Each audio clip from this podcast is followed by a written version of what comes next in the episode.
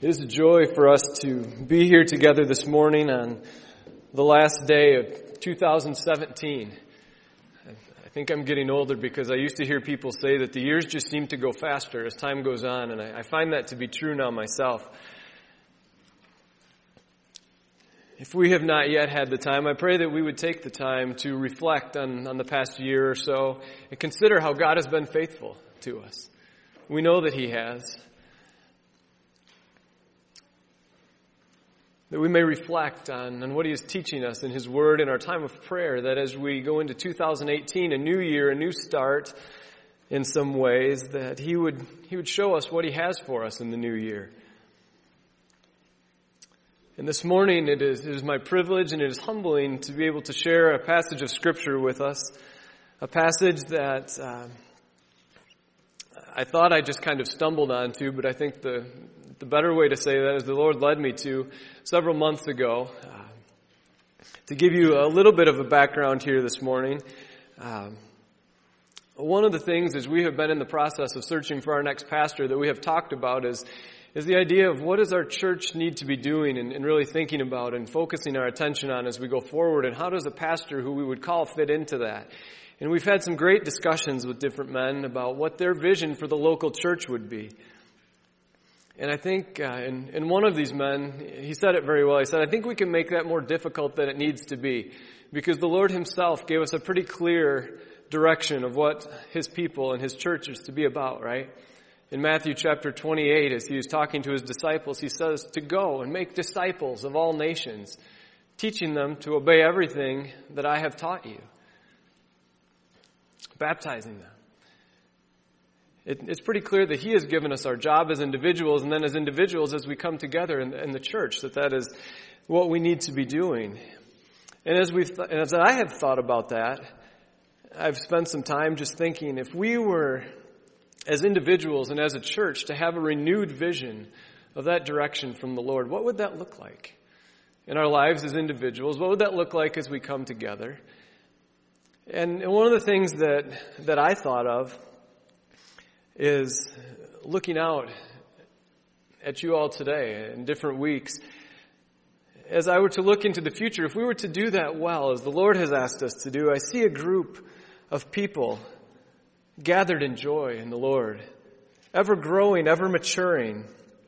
I see people among us who are coming to faith in the Lord for the first time, a saving faith.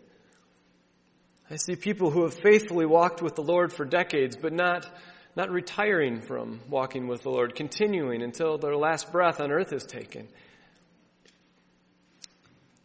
I see those who, after we have been bold and courageous in taking the truth of the gospel to those around us in our neighborhoods, in our workplaces, and our families, we see some who come and they don't come to be among us and see what church is about and what great programs we're putting on this week but they have seen Jesus in our lives and they come to learn about Him and the hope that is within Him. And as I think about these things, I don't see necessarily specific styles of the way we do things or even specific programs. Over the years, we've done a lot of good things. There have been many faithful people who have served in many ways. But I look and I see more the result or the fruit of that. I see as, as Josh reminded us as disciples, we're called to come out from the crowd and follow the Lord. That as we come together, the joy of doing the work of the kingdom grows in our hearts. And though we seem to have a lot going on, it's not a burden to add one more thing to do the work of the Lord, but it's a joy. It's interesting. I've, I've, been thinking about the passage we're going to look at for a number of months, and it was never with the intent of doing this today. That was never what I was thinking that I would do, but um, in thinking that, it's, the Lord continually brings new things to mind as I think about this. And even this morning, laying in bed, um, praying that the Lord would use use this time to highlight truth from His His Word. Um, I think we pray many times that the Lord would make us more like His Son Jesus, right? Has anyone ever prayed that? You can raise your hand. We can participate a little bit. I may be more used to youth group where even people talk back at me, and I don't know if we need to do that, but I don't know if you're like me. I had the realization laying in bed this morning that many times when I pray that prayer, it's more of, God, help me not to do certain things.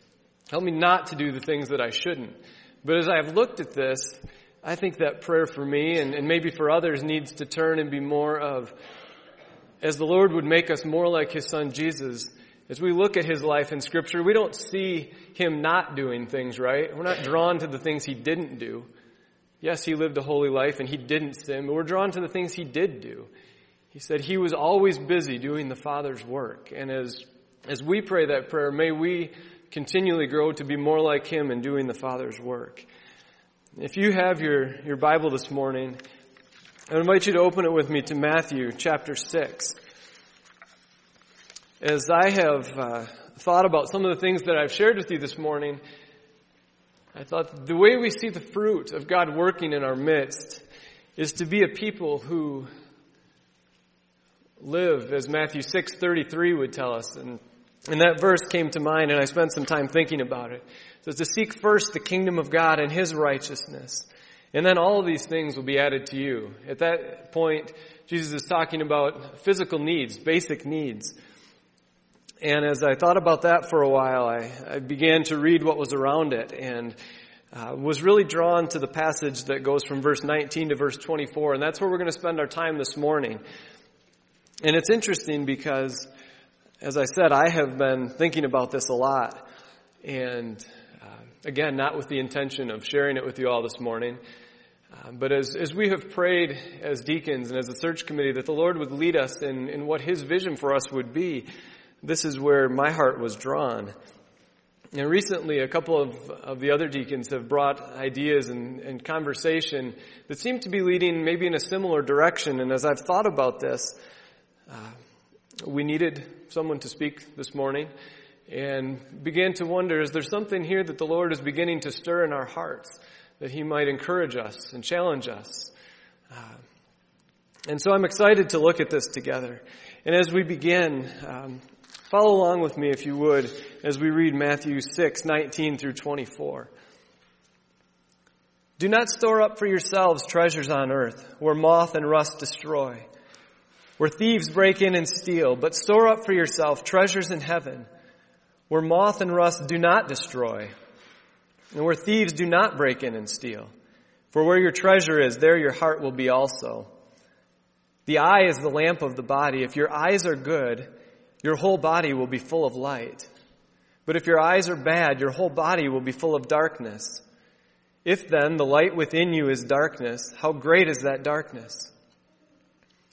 No one can serve two masters. Either he will hate the one and love the other, or he will be devoted to the one and despise the other. You cannot serve both God and money. Again, if you're like me, these may be familiar verses to us. As I was thinking about it, I couldn't have recited this whole passage from memory, but I probably could have in chunks recited the concepts that are there. Do not store up treasures on earth. Store it up in heaven. Got that. Do not uh, this and that. And this is a passage that if, if we have been in church long, may be very familiar to us. And I think, and it's good that it's familiar to us, but I think sometimes there's a danger in familiarity because we can quickly breeze through what is there and we can miss what, what is really being taught to us. So today I hope that we can slow down, we can think about some things that are here, and at the end of the day that the Lord would do whatever it is He would desire to do in each of our hearts. If that's to encourage us because we see that this is what we are doing, praise God. If it's to challenge us because we need to grow, praise God. As we start, as we look into this, we're going to kind of slow down and dig into some words and some, and some ideas here. And we're going to focus on one small section, but this is just a, a, part of a sermon that Jesus gave, a sermon that takes up three chapters in the book of Matthew. And I'd like us to quickly just zoom out and, and get a little bit of context and idea of, of where this comes and what Jesus is saying. In verse 5, he begin, or chapter 5, excuse me, he begins what is commonly known as the Sermon on the Mount. The first number of verses, the Beatitudes, are a, a description of character traits that would de- define those who would follow Christ, those who would be believers, Christians.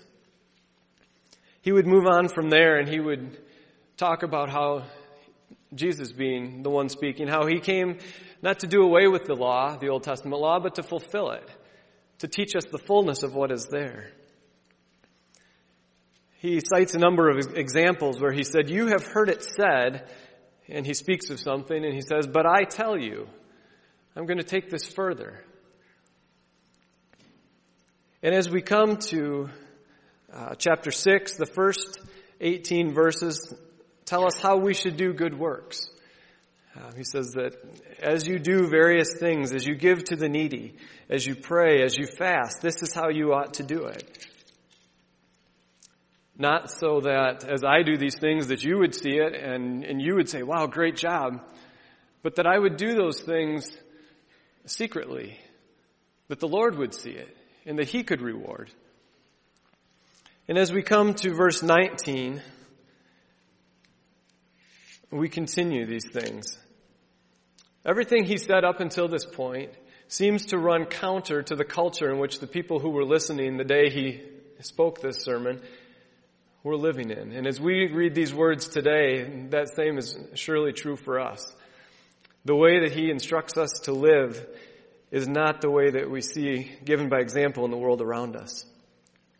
And all of these things that Jesus talks about speak to the heart rather than the outward appearance.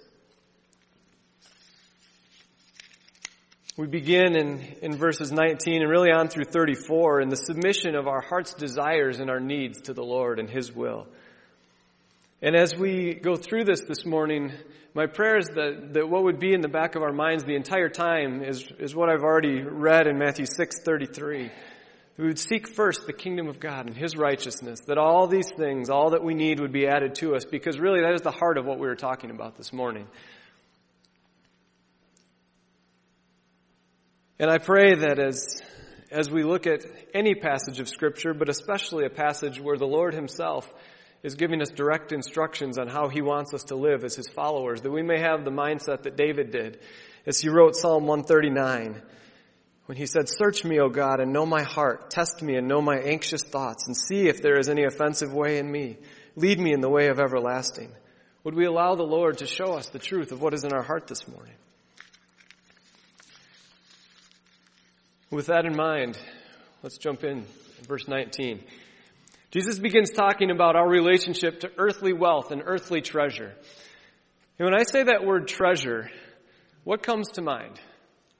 Doesn't have to be the right answer, but just what comes to mind. Ian, if you wouldn't mind putting a slide up, I had Ian um, grab a slide from online and, and, just show us something because as I was thinking about this, um, one day, this is kind of what came to mind. I was taken back to my days as a child where maybe I would watch a cartoon or something on TV and there was a pirate or somebody that was searching for buried or lost treasure. And we've probably all seen a treasure map this one doesn't have the X that marks the spot, but we, we know that there is a buried treasure, a missing treasure that uh, someone desperately wants to find, right? And if you can see on the map, to get there, this gentleman has to sail through shark infested waters. He has to weave his way around the island, past the skull where maybe someone who came before him died. He has to go past the big snake and fight that off, the, the terror that's there. And eventually, we come to the treasure chest, right? There's something that, that looks an awful lot like this. And in that chest, there's usually some gold coins and jewels and other things that are pouring out and spilling over. These are the deep thoughts I have as I rake my yard in the fall. I have a, uh, I live in a neighborhood with many mature trees and I have many hours that I have the opportunity to contemplate such things. You know, if, if you would ever like that opportunity to contemplate the deep things of Scripture, let me know about next November, and I, I can help you there. Um, but all joking aside, the treasure that they're searching for is something that they place great value on, right? Otherwise, they wouldn't go through the dangers that are laid out for them on the map and that they will encounter along the way to obtain this. The treasure that's in that chest is something that is very dear to them. They place great significance on them. Maybe they think that it will bring them comfort. They're obviously willing to work hard, take a risk, and face, face danger, maybe sacrifice something, So as we think about the word treasure, this is kind of just a maybe something to get us thinking a little bit differently. We all have things that are important to us, right? That we place great value on, that there is significance in. That we are willing to work hard for, to take a risk for, to maybe face danger for, to sacrifice, go without something else to get it. So Jesus is talking about treasure here. He's talking about laying up treasure someplace. We think about laying up. What does that mean? Lay up. Some versions of, some translations will say store up treasures. On, do not store up treasure on earth, but store up treasure in heaven. When we think of storing up, again, what comes to mind? Verses that we could quickly go through. I think when we talk about storing up, there's an idea of, of working to gather and to acquire, and when I get one, maybe there'll be another one, or there'll be a better one. We're gathering a collection of things that are important to us, things that our hearts desire for. So as we work through this, think of the things that are important, that have value. As Jesus talks, there are, there are two places that he mentions that we can store our treasure that would be a possibility. One, he says, don't store it there. And another, he says, do store it there. Let's start with what he says not to do. Do not store up for yourself treasures on earth where moth and rust destroy, where thieves break in and steal. There can be treasure on earth, right? We can probably all think of things that we value, that we possess today. That looks different for each person. Maybe it's money. Maybe it's wealth, financial security, that retirement nest egg, planning for all those things that we don't know about. Maybe it's the the success or the recognition that would come from achieving those things, the, the illusion of security that comes in financial resources or wealth. Maybe it's our families or experiences or just pleasure in general. Many times with earthly treasure, there is a danger that we want to gather and acquire, not necessarily to be generous, but to be selfish, right? As I think about this, I, I realize that I have maybe a long list of toys that I would like to have, and no matter what I say about them, the truth of the matter is it's really so that I can go and enjoy them myself and maybe get away from everything, not think about things. That's earthly treasure. We work hard for those things. We put in the effort that's necessary to obtain that which we desire, right? We're willing to put that in. It says, don't store treasure there. But store up for yourself treasures in heaven where moth and rust do not destroy, where thieves do not break in and steal. I think we can probably all identify with earthly treasure. There's something that we can see, that we can touch, that we can get our arms around. Heavenly treasure, I think, is a little bit more difficult because none of us have been there, have we? When we think of heavenly treasure, we think about that by faith. And before we start talking too much about that, I want to highlight a thought that, that hit me last Sunday as I was sitting in church. I had the opportunity to worship with brothers and sisters in Big Rapids in a joyful time, and, and I was listening to what the pastor was talking about. This really wasn't it, but something he said triggered this in my mind. As we talk about heavenly treasure, can we remember that it's only by God's grace that we can have the idea to talk about that? It's only by God's grace that we could even think of the idea of heaven being a reality for us. Because the Bible tells us that we are desperately wicked, we are sinful, we are separated from God, that what we deserve is death. Not just physical death, but spiritual death, separation from God forever.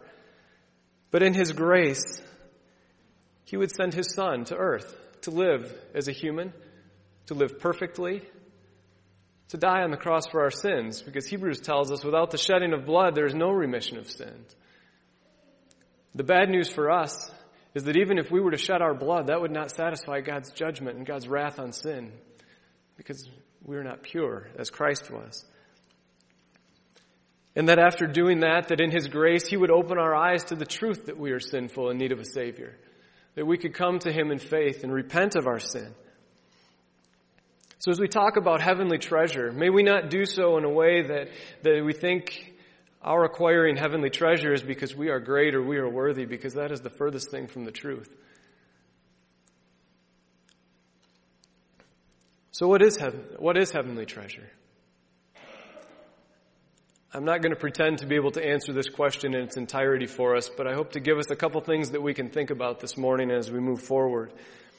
I think the greatest treasure in heaven is not one that we earn. It's one that we are given by grace. The opportunity to live with the Lord, to be in His presence for all eternity. As I think about what treasure in heaven could be, I've heard and read different things. Uh, one being that for a reward for things well done, we may be given the opportunity to serve the Lord in different ways in heaven. But I think one of the greatest rewards that we could potentially have in heaven is the idea that one day the Lord may look at my life, may look at your life, consider the way that we have lived, the things that we have done, and say, Well done, good and faithful servant. Can you think of anything that would be more rewarding than that? that God Almighty, perfect in every way, would look at what we have done and by His grace, what He has allowed us to do, He might say, Well done, good and faithful servant. As I thought about treasure in heaven, I thought about the scene that we see in Revelation chapter 4. It's a picture of worship before the throne of God. And one of the things that stands out, uh, Jesus told his disciples that they would be rewarded, that they would have responsibility in heaven. And, and we see some who would appear to have received these rewards because the, the picture speaks of around the throne of God are 24 thrones, and on those thrones sit 24 elders who have crowns on their head. And that seems like a pretty big deal at first, doesn't it? That in heaven you would be given a throne to sit on among all of the people who are there around the throne of God with a crown. But think about what happens we can't think of heavenly treasure as we do earthly treasure for our benefit necessarily because when, when God is worshiped, what do those elders do? They get off of their thrones. They kneel before the throne of God. They lay their crowns at Jesus' feet and they worship.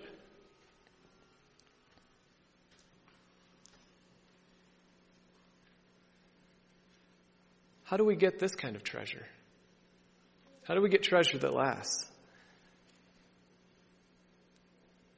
I think we work for it. It's the reward of the Heavenly Father for those who do what He asks them to do, not for recognition of man, but simply because it is what the Father has asked us to do. It's gathered by walking in step with Jesus. As John tells us, abiding in Jesus, where apart from that we can bear no fruit. We work hard and, and as Jesus told his disciples in the Great Commission to take the message of the gospel to those who need to hear it, whether that's across the street or around the world. You know, there are several things that Jesus talked about in uh, giving to the needy, praying and fasting, doing those things in a, in a, with a pure heart, so that when our Father in heaven sees what is done in secret, that He would reward us providing for those in need, seeking the Lord in prayer. Earlier in chapter 5, verse 11, it says, Blessed are you when people insult you, persecute you, and falsely say all kinds of evil against you because of me. Rejoice and be glad, because great is your reward in heaven. For in the same way they persecuted the prophets who were before you, a life faithfully lived. We don't necessarily face a lot of persecution, at least not severe, for being a Christian in America. And sometimes, while I'm thankful for that, I think sometimes it, makes it too easy. There's a cost to following Christ. It says if, if we walk as He would have us to do, we will be persecuted. Makes me ask the question do I do that? He talks, as he's talking about treasure, he talks about two qualities of treasure. Of earthly treasure, it's a temporary treasure. What does he say? He says that we don't store up treasure on earth where moth and rust destroy and where thieves break in and steal. Earthly treasure doesn't last, it deteriorates. As I understand, clothes a lot of times were a sign of wealth in ancient times. And the moth would eat the clothes. It would deteriorate. Rust would eat away at, at other valuable things. Thieves can steal just about anything that we have. We realize that today, As we're here this morning, a thief on the other side of the world could be emptying your bank account through his computer. It's a, a comforting thought, isn't it? We don't, we don't place our hope and our security in those things because they're fleeting.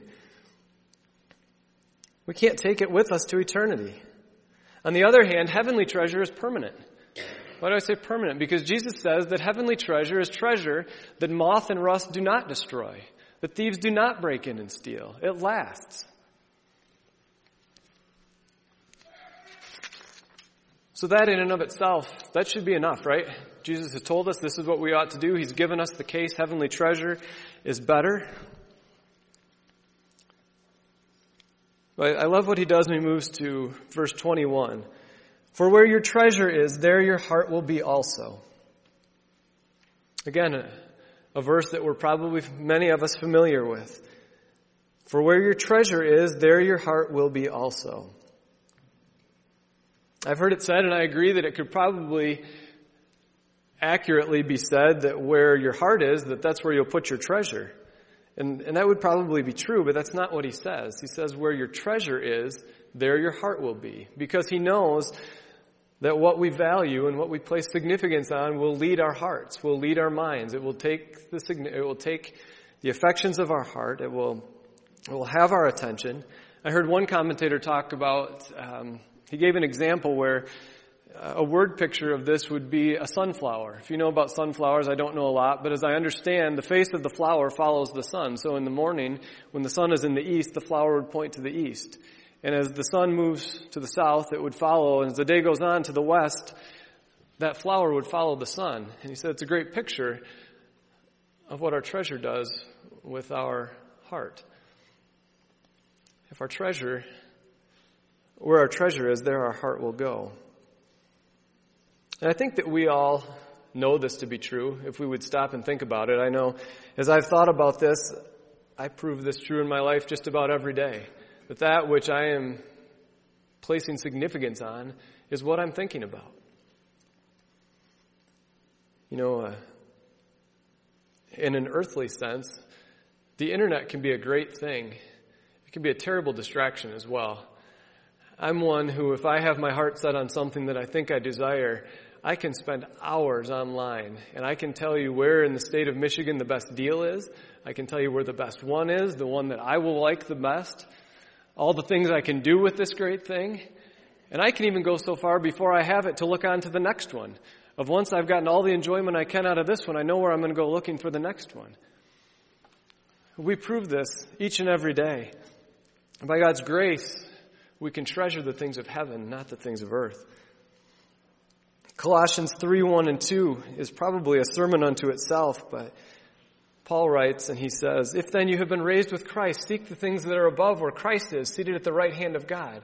Do not set your minds on things that are on earth, but set your minds on things that are above. As a Christian, as a follower of Christ, it is our, that is what we are to do. Our hearts and our minds are to be in the heavenly places, valuing the things that Christ values. And just like Jesus did from the beginning of his sermon, he continues, though he's talking about material wealth and treasure, I think it's just really another example that he is using. And what he is doing is he's really asking us to live as people of his kingdom.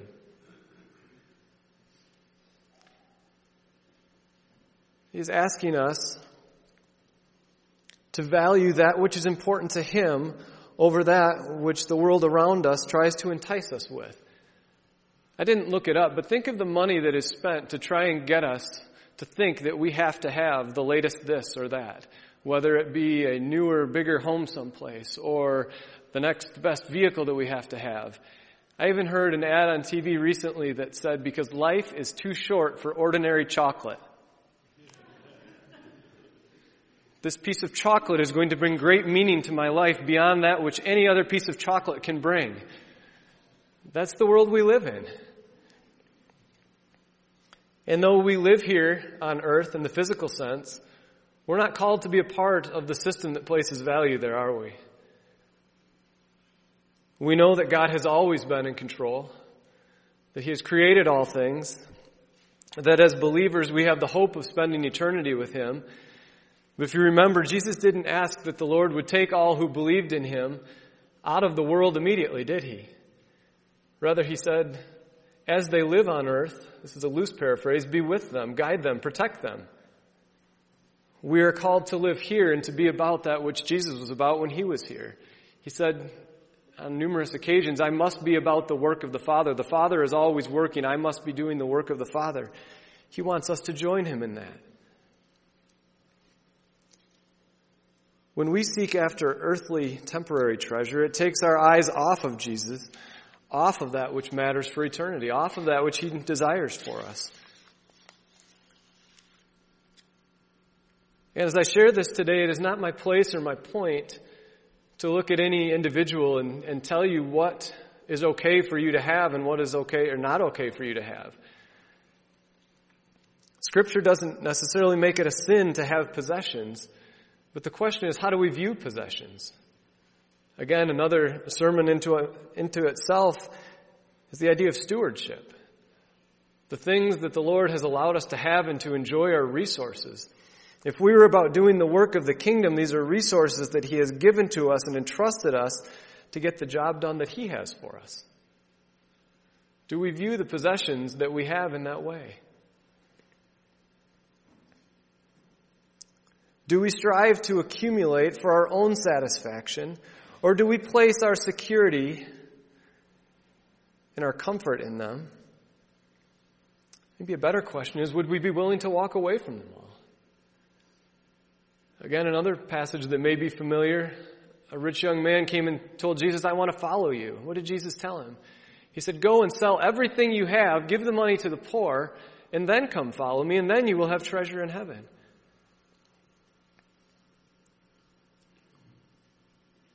Would we be willing to walk away? Would we, as Paul, say, would he be willing to count, would we be willing to count everything as lost and compared to the glory of knowing the Lord? This also isn't to say that someone who has more earthly treasure at their disposal values that more than someone else, because we can seek after and give value to different things, can't we? One man's trash is another man's treasure. We can give great value to something that doesn't cost much.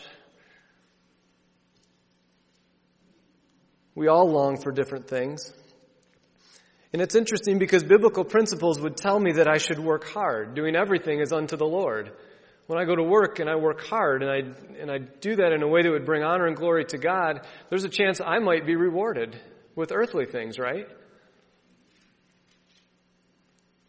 There are biblical principles that would tell me it's wise to save when there is an abundance for when times are lean.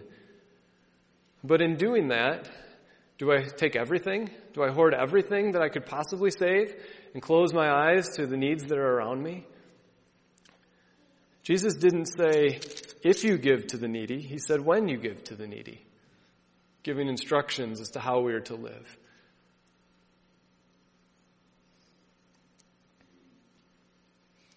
Some questions for us to ask. Do I work hard for my little kingdom or do I work hard for God's glory? There's the right Sunday school answer that we could probably all answer and say that at times, yes, we do work for God's glory, but daily can we ask ourselves that question? What do I really treasure? What do I really work hard for? What am I really willing to sacrifice something for?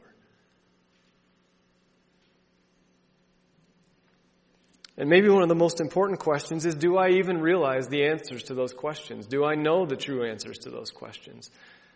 Again, my contemplation with my leaf blower and my rake, I realized that there were things I was placing great value on and I didn't even realize it. My attention was drawn places I didn't even necessarily want it to be, but it was. Thus the prayer of David in, Psalm 139 Lord, search me and know me. Show me what is in my heart. Verses 23 or 22 and 23. The eye is the lamp of the body. If your eyes are good, your whole body will be full of light. But if your eyes are bad, your whole body will be full of darkness. If then the light within you is darkness, how great is that darkness? These are a couple verses that I've read over many times and I always think they sound strange. where they are. It never really made sense to me. And, and quite frankly, I had hoped to just kind of look at a larger passage of Scripture and I could maybe ignore that part. Uh, but I, I realized that wasn't what needed to be done. And as I read and studied, most, uh, most people that I have found who are much wiser than I am are, are together on this, that it's, it's kind of a word picture again, that our eyes are a window into our heart, into our soul. One commentator described the eyes as a pane of glass that we look through, that we see things through. If that pane of glass is, is colored, like maybe the stained glass we have here, if it's tinted, it colors what we see in a certain way. It may distort what we see. And the idea is this we're led through life by our eyes and that which we see, and our eyes are going to those things that our heart values. If we value the things of the Lord, our eyes will be good. It will allow us to see clearly in a spiritual sense. We'll be able to walk with the Lord as He desires. But if our eyes are clouded, if they're dark, if we are focused on selfish things in our heart, our eyes are going to be drawn and lead us to those things, and, and our spiritual clarity will not be there.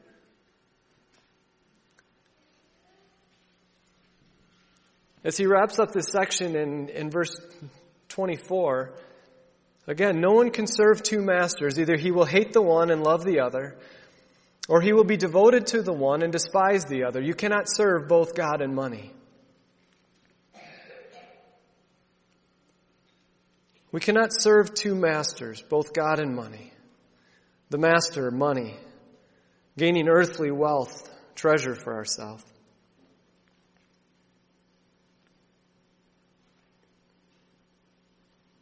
We can't ride the fence on this. We can't split our allegiances between what the world holds important and what God says is important. There may be days where we do better. There may be days where we struggle. But at the same time, we cannot serve both God and money. One of the main reasons is that those two things are at complete odds with each other. The world, or the, this idea of building wealth for myself, is a philosophy and a mentality that says, he who dies with the most toys wins. Get the most out of life that you can. We're in God's kingdom, he says to serve. He says, if anyone would be great in the kingdom of heaven, this is the one who is your servant. Again, if you're like me, we can prove the truth of this statement just about every day. I found that the things that this fall that maybe I was looking at and, and, desiring and longing for, as I was thinking about those things, my mind was going, now could I reorganize my monthly budget to make this work? And could I maybe work hard and save in this way and do this to make this work and be able to obtain this? The only reason I'm not giving specific examples is it could be any number of things. The truth is, it was ugliness in my heart that I saw as I contemplated these things. When I was thinking that way, my mind was not on the things of the Lord. My mind was not on maybe my neighbor across the street who has some physical difficulties and she has just as many leaves as I do. Could I have served her by helping her remove her leaves? I wasn't thinking about getting to know people for the opportunity of sharing the glorious hope of the gospel because I was interested in, in what I wanted to enjoy myself. And on the other side of that, when we know the joy of being a part of what the Lord is doing, how quickly do the things of earth dim? How quickly do we have clarity of sight and of mind? The desire then is to see the Lord work to bear fruit. It's not even that we have to accomplish anything. We can work hard, but it's the Lord that provides the increase. So as we close this morning, please know that uh, the only fingers being pointed up here are back up here because as I have thought about this over the last number of months, I've seen enough the Lord still needs to do in my own heart to know that I don't need to be worried about what everyone else is doing and policing that. And again, I pray that the Lord would do according to His purposes with this text in each of our hearts and our lives this morning. Again, I'm, I'm excited to see. I don't know. Is the Lord stirring in our midst somehow to teach us how to follow Him better as we take the next step forward as a church, as we take whatever step we do into 2018 as individuals. As we close, maybe a couple questions and a couple of thoughts. I want to go back to Psalm 139. And again, this idea of the Lord searching us and knowing us. If we were to have started at the beginning, David starts out, O Lord, you have searched me and you know me. You know when I sit and when I rise. You perceive my thoughts. You discern my going out and my lying down. You are familiar with all my ways. Before a word is on my tongue, you know it completely, O Lord. You hem me in behind and before. You have laid your hand upon me. Such knowledge is too wonderful for me, too lofty for me to attain. In verse 7, where can I go from your spirit? The answer is nowhere. Verse 13, for you created my inmost being. You knit me together in my mother's womb. I praise you because I am fearfully and wonderfully made. My frame was not hidden from you when I was made in the secret place, when I was woven together in the depths of the earth, and your eyes saw my unformed body. All the days ordained for me were written in your book before one of them came to be. How precious to me are your thoughts, O God. How vast is the sum of them. To the one who David would acknowledge, knows him to that extent, this is the one that he says, Search me, O God, and know my heart. Test me and know my anxious thoughts. See if there is any offensive way in me and lead me in the way everlasting. To the one who knit us together, to the one who knows every thought before we know it, every word before we speak it, every day that is allotted to us before we were born. David said, Search me. The idea of searching is looking in every corner of my heart to see the truth of what is there.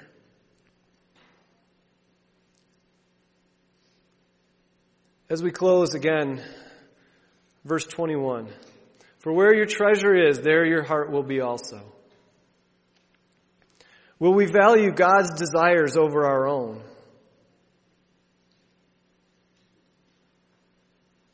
I'm thankful that we have the opportunity to live where and when we do because we have so many things that we can enjoy. But the challenge for us, I think, is the challenge of keeping the American dream out of our faith, out of our Christianity. Pastor Constant, a couple weeks ago, remember, he said we were called to follow. And if we were to look, we don't have time this morning, but to look at what following Jesus meant, it wasn't, there was nothing he did to live the American dream, was there? We have the privilege of being here and we can enjoy a lot of really amazing things, we are called to follow. The beauty of that is we're not called to do this on our own, right? The end of Matthew 28 after he gives his disciples the instructions, Jesus says, Behold, I will be with you always. He will walk with us as we follow. He will teach us what we need to do. So, a question for us. We all have a figurative treasure chest. The question is, what are we putting into it? You know, am I Am I looking to fill this guy up and put him in there? You know, I've got I have my keys to my house, to my vehicle. I've got the file cabinet in my office. Is that what's going in my treasure chest? Anybody else have one of these? These are pretty cool. You can waste a lot of time by putting stuff like that in my treasure chest. Is that what I'm searching for, looking for?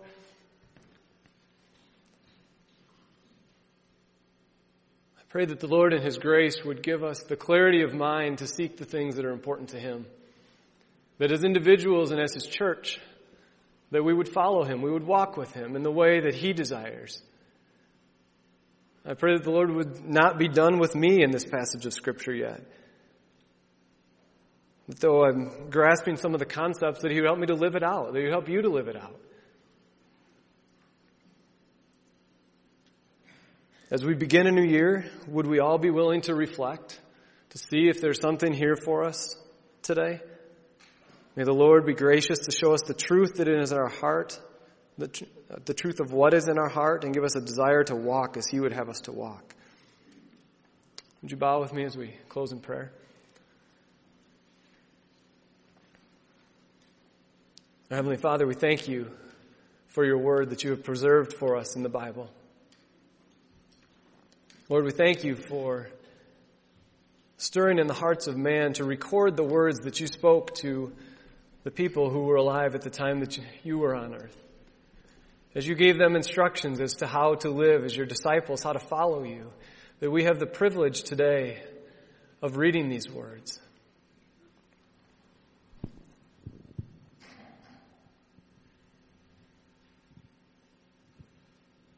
Lord, may we set our hearts and minds on the things that are above, not on the things that are on earth.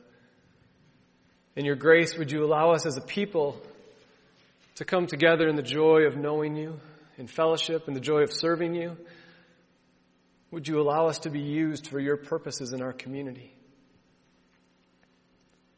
May we have the joy of seeing you bring about fruit of, of men and women placing their faith in you for salvation. May we have the joy of seeing one another grow in our knowledge of you, our love for you, our devotion to you.